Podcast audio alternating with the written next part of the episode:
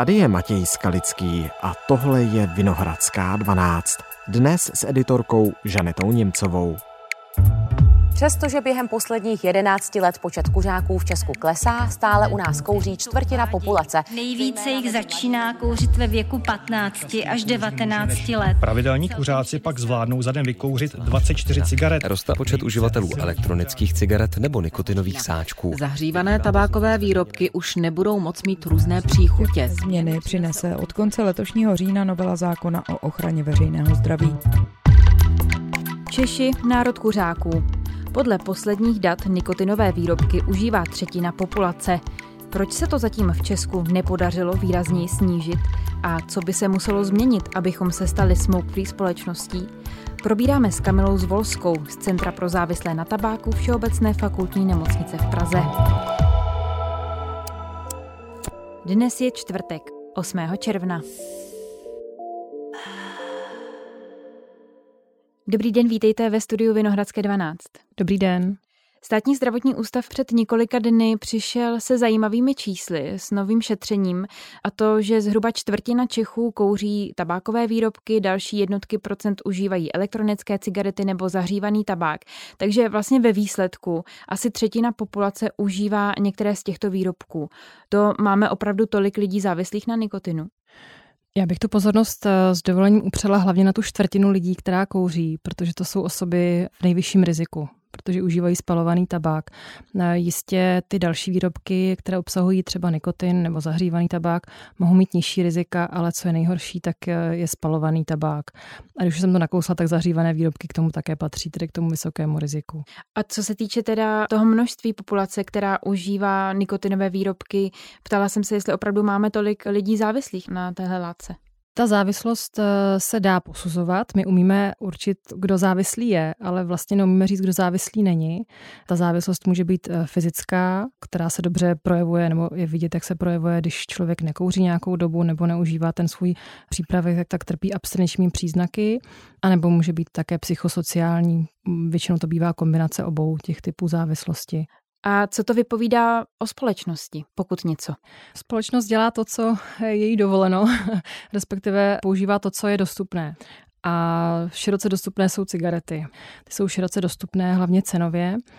Ta cenová dostupnost, tam se porovnává, jaké množství, nebo že stejné množství cigaret si pořídím za jaké procento platu a v současnosti si pořídíme za nižší procento platu stejné množství cigaret než třeba v porovnání z roce 2007.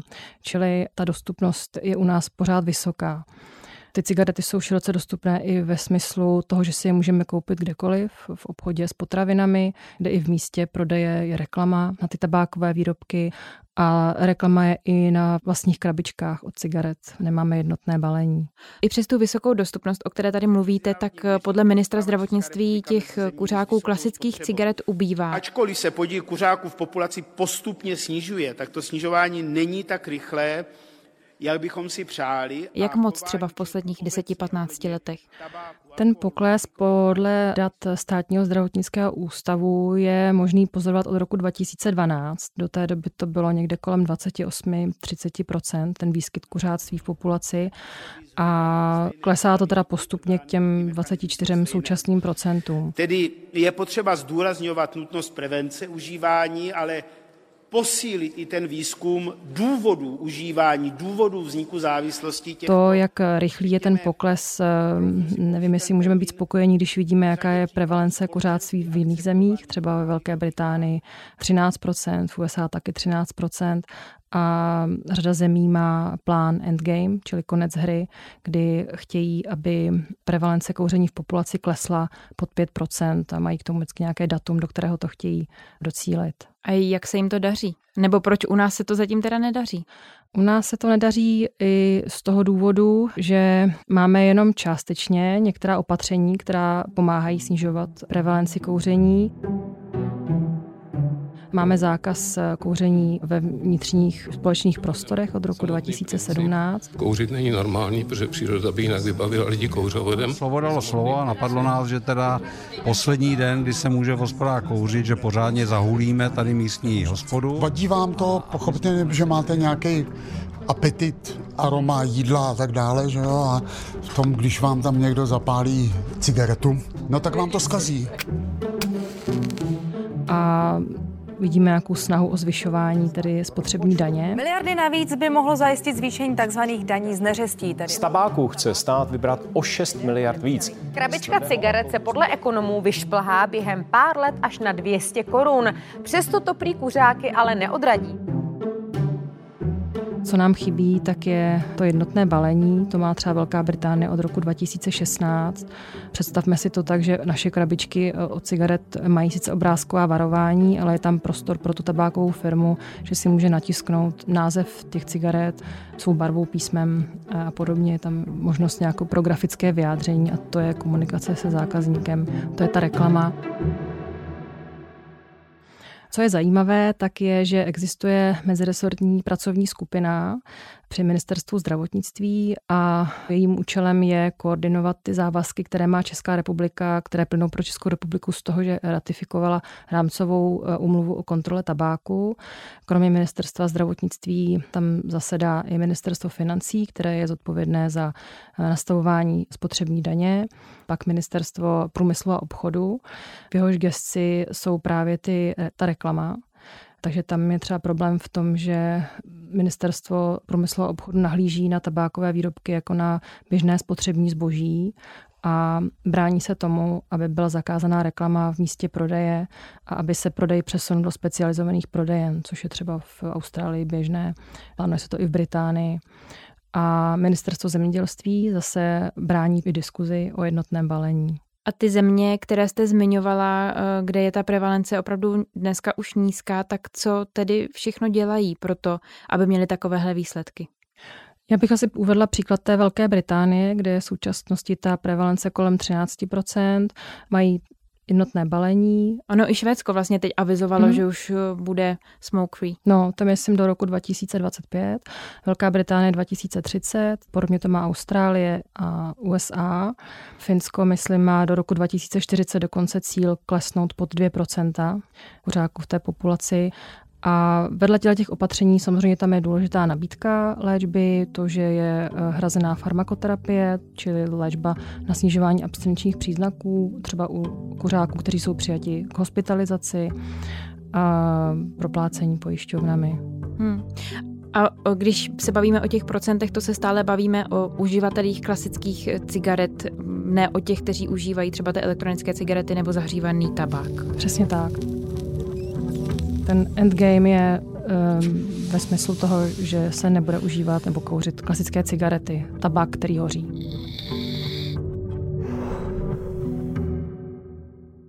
Mezi mladými lidmi jsou stále oblíbenější právě ty elektronické cigarety a nikotinové sáčky. Je to lepší varianta než klasické cigarety? Tak pokud bychom to porovnávali s klasickými cigaretami, tak jako určitě. Určitě to jako a tam s tím nejsou třeba spojené nějaké eh, zdravotní komplikace, protože víme, že u klasického kouření tam hrozí rakovina plic asi nejčastěji, tak eh, s těmi elektronickými cigaretami nebo nikotinovými sáčky tam není nic spojené? U těch klasických cigaret hrozí nejčastěji onemocnění kardiovaskulárního aparátu, to znamená infarkty srdeční a mozkové mrtvice, to je taky na co umírají Češi nejvíce a mm, zbytečně předčasně, když eh, kouří cigarety. A samozřejmě nikotinové sáčky ani elektronické cigarety nejsou určeny nekuřákům, protože nějaká zdravotní rizika mít můžou. Já jsem přesvědčený, že neexistuje dostatek opravdu vědeckých studií, které by jasně říkali, jaké jsou dlouhodobé rizika. Ale když to dáme na tu váhu, klasická cigareta, vapování elektronické cigarety, tak eh, je to asi o 95% snížení toho zdravotního rizika. A je potřeba zdůraznit, že se v žádném případě nejedná o žvíkačku nebo o bonbon, ale že se jedná o návykovou látku, která obsahuje jed. Ten jed se jmenuje nikotin. Když říkáte, že nepatří do ruky nekuřákům, tak ale já jsem to pochopila tak, že ti mladí vlastně už dneska nezačínají s cigaretami, ale s těmi elektronickými cigaretami nebo s těmi různými dalšími variantami. To je taková hypotéza, že když se vidí v populaci, že klesá procento kuřáků mezi těmi nejmladšími, mezi mladistvými a stoupá užívání elektronických cigaret, tak eh, je to proto, že mm, právě ti potenciální uživatelé těch klasických cigaret přešli nebo zvolili jako k zahájení užívání nikotinu tu méně škodlivou variantu elektronické cigarety. To je něco, co je vidět třeba ve Velké Británii. Jestli se to potvrdí u nás, to ještě uvidíme. Těch dat není tolik a ta prevalence kouření u nás mezi těmi mladými až tak nějak zázračně neklesá. A zase to může být v ruku v ruce s tím, jaká máme opatření kontroly tabáku. A říkáte tedy, že u těch elektronických cigaret a u těch nikotinových sáčků víceméně nejsou žádná zdravotní rizika? To jsem neřekla vůbec. Nic takového. Vy se to dávala do, do porovnání s těmi Cigaretami. klasickými hmm. cigaretami. Určitě není doporučení ve smyslu toho raději, než aby se začali kouřit, tak eh, si vemte nikotinový sáček a, a elektronickou cigaretu. Hmm, tak to úplně myšleno není. Dětem to nikdo takhle jako aktivně ne, nemůže doporučovat. To je, to je nesmysl. To je jenom o tom, že vždycky bude nějaká skupina lidí, která chce experimentovat, která chce užívat nikotin a pokud se to ve společnosti dostane do rukou ideálně nad 18 let těm lidem, což se neděje ani s cigaretami, tak je to prostě jejich jako nějaké vědomé rozhodnutí.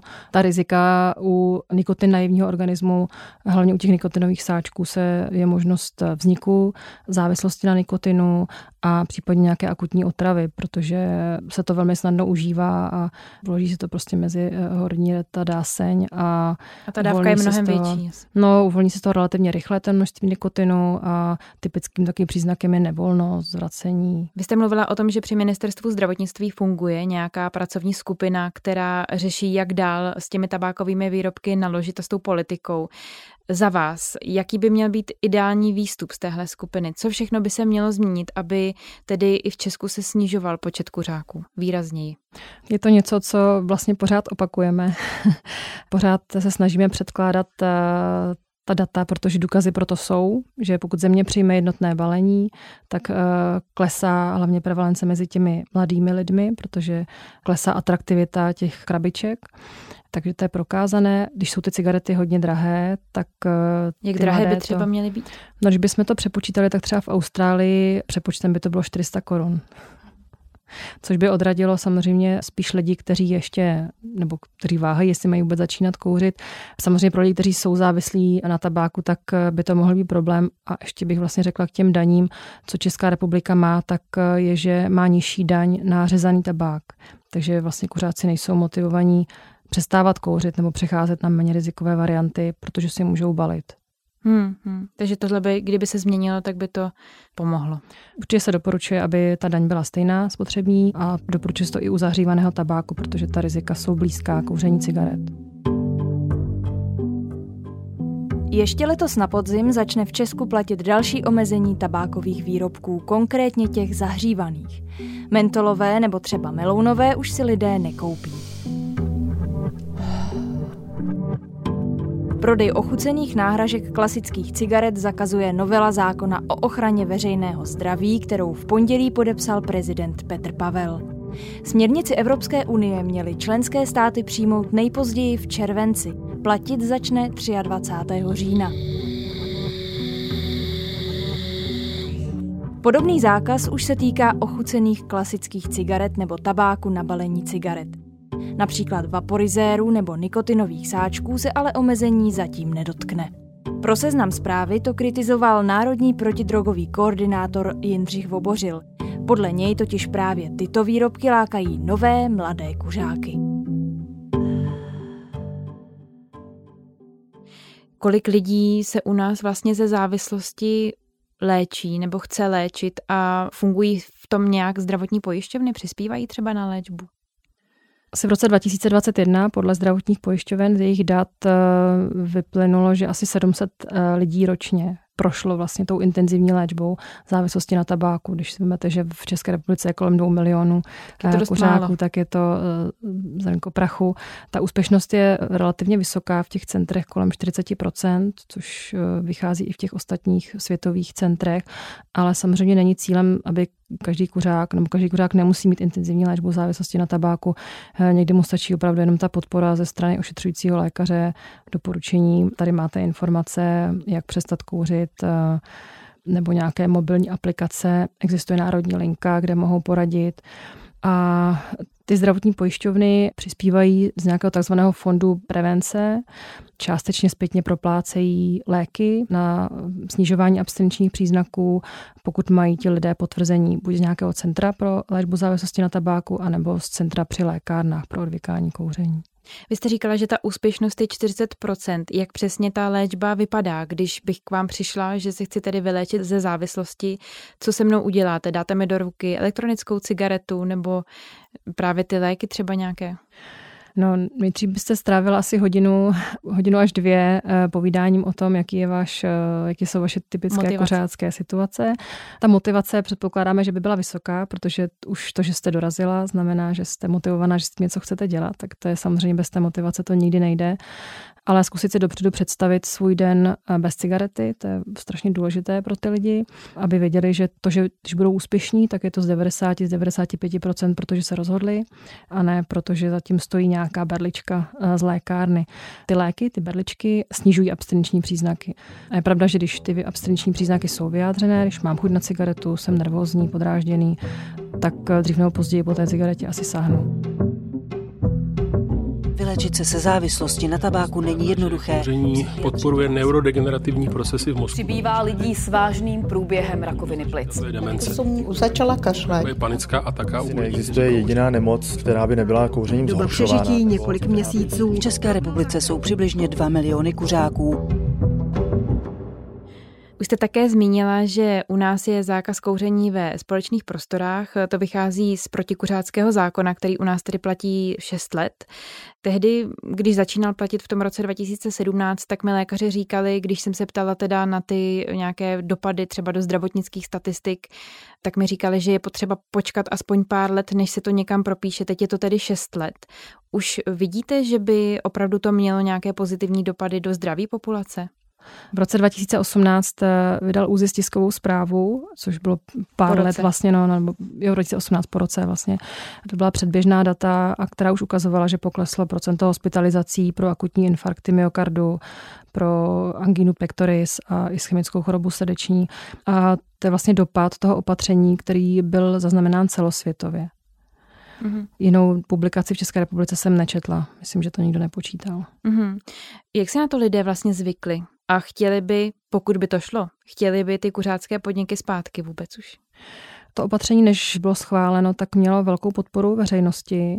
Asi 68% populace bylo mm, rozhodně nebo spíše pro ten návrh a asi víc než polovina kuřáků s tím taky neměla problém. Takže uh, myslím si, že se to jako přijalo společensky a že nikdo to asi zpátky úplně nevyhledával, nikomu se potom až tak nestýská vyloženě. Vnímám to pozitivně, že člověk není načuknutý z té hospody. Přišli i noví lidé, přišli maminky s dětmi, najednou se hospoda stala z toho eh, oparu, dostala, bych řekl, tak, trochu na světlo. A šlo by nebo měl by stát ještě přitvrdit a zakázat třeba kouření na zahrádkách a podobně? To je spíš asi politická otázka. Já si akorát dovedu představit, že lidé, kteří bydlí nad tou zahrádkou a třeba v letních měsících jim tam jde ten kouř, nemají třeba možnost eh, jak jinak větrat, tak, eh, tak je to pro ně velmi náročné. Hmm. Experti z think tanku racionální politiky závislostí v úterý doporučili vládě, aby v rámci toho takzvaného konsolidačního balíčku víc zdanila klasické cigarety než ostatní tabákové výrobky. S tím předpokládám souhlasíte. Jak by ta daň měla být vysoká? No, ono se doporučuje, aby ta cena počítala i s inflací. Jo, takže tomu se říká reálná cena. Nejsem ekonom, ale ta data proto jsou a ta doporučení také. A jak jsem říkala, mělo by se týkat i zahřívaného tabáku a řezaného tabáku. To vysoké danění. Kdy odhadujete, že by Česko tedy taky mohlo být smoke-free společností? Toho odhadu se bojím. Budeme doufat, že příslušná ministerstva nějak postupně dojdou k tomu, že ta opatření jsou pro lidi. A kdyby to klesalo, to kuřáctví tím tempem jako dosud, tak se tam dostaneme Asi za hodně dlouho. No, asi za hodně dlouho, no. Jako čekat, že spontánně to poklesne, je dobrý se tím představit ty lidi. jo, že prostě čím pomalej to bude klesat, tak prostě tím víc lidí máme pořád eh, ohrožených tím kouřením spalovaného tabáku. Tak díky moc za eh, vaše slova a vysvětlení situace. Také děkuji. Naschranou. Tohle už je všechno z dnešní Vinohradské 12, z pravodajského podcastu Českého rozhlasu. S doktorkou Kamilou Zvolskou z Centra pro závislé na tabáku jsme řešili, proč je v Česku stále tak rozšířené kouření a jaké kroky by pomohly to změnit. Zítřejší epizodou vás bude provázet zase Matěj Skalický. Ty zbylé můžete poslouchat ve všech podcastových aplikacích na webu iRozhlas.cz nebo v aplikaci Můj rozhlas.